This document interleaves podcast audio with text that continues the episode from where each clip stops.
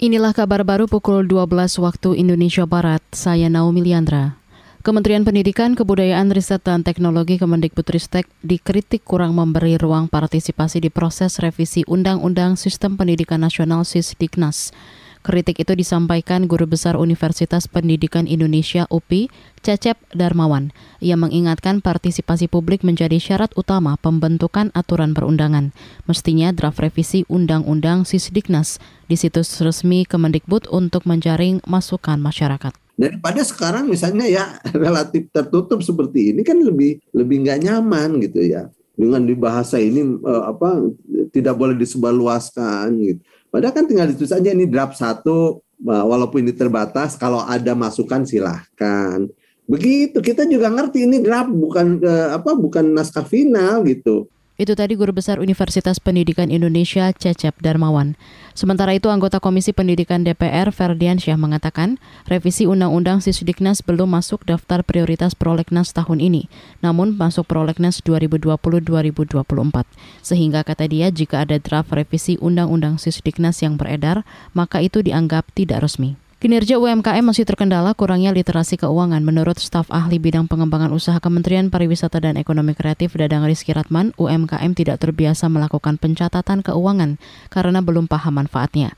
Itu sebab pemerintah melalui Bank Indonesia meluncurkan aplikasi pencatatan keuangan yang bisa diakses tanpa koneksi internet.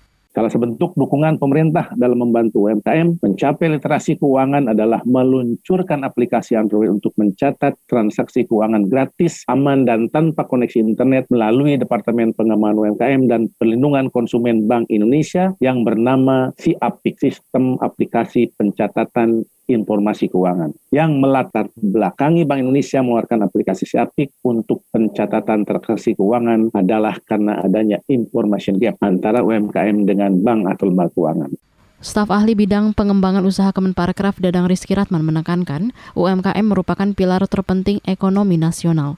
UMKM mampu menyerap 97 persen dari jumlah total tenaga kerja.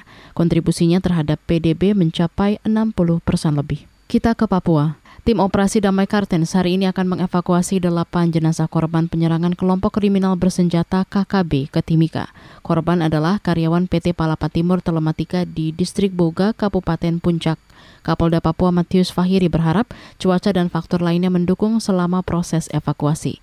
Tim akan transit ke Sugapa untuk mempermudah evakuasi ketika sudah berada di luar Beoga.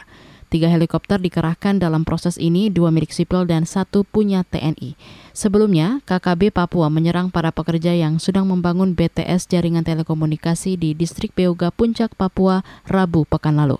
Delapan tewas dan satu pekerja selamat atas nama Nelson Sarira. Demikian kabar baru KBR, saya Naomi Liandra.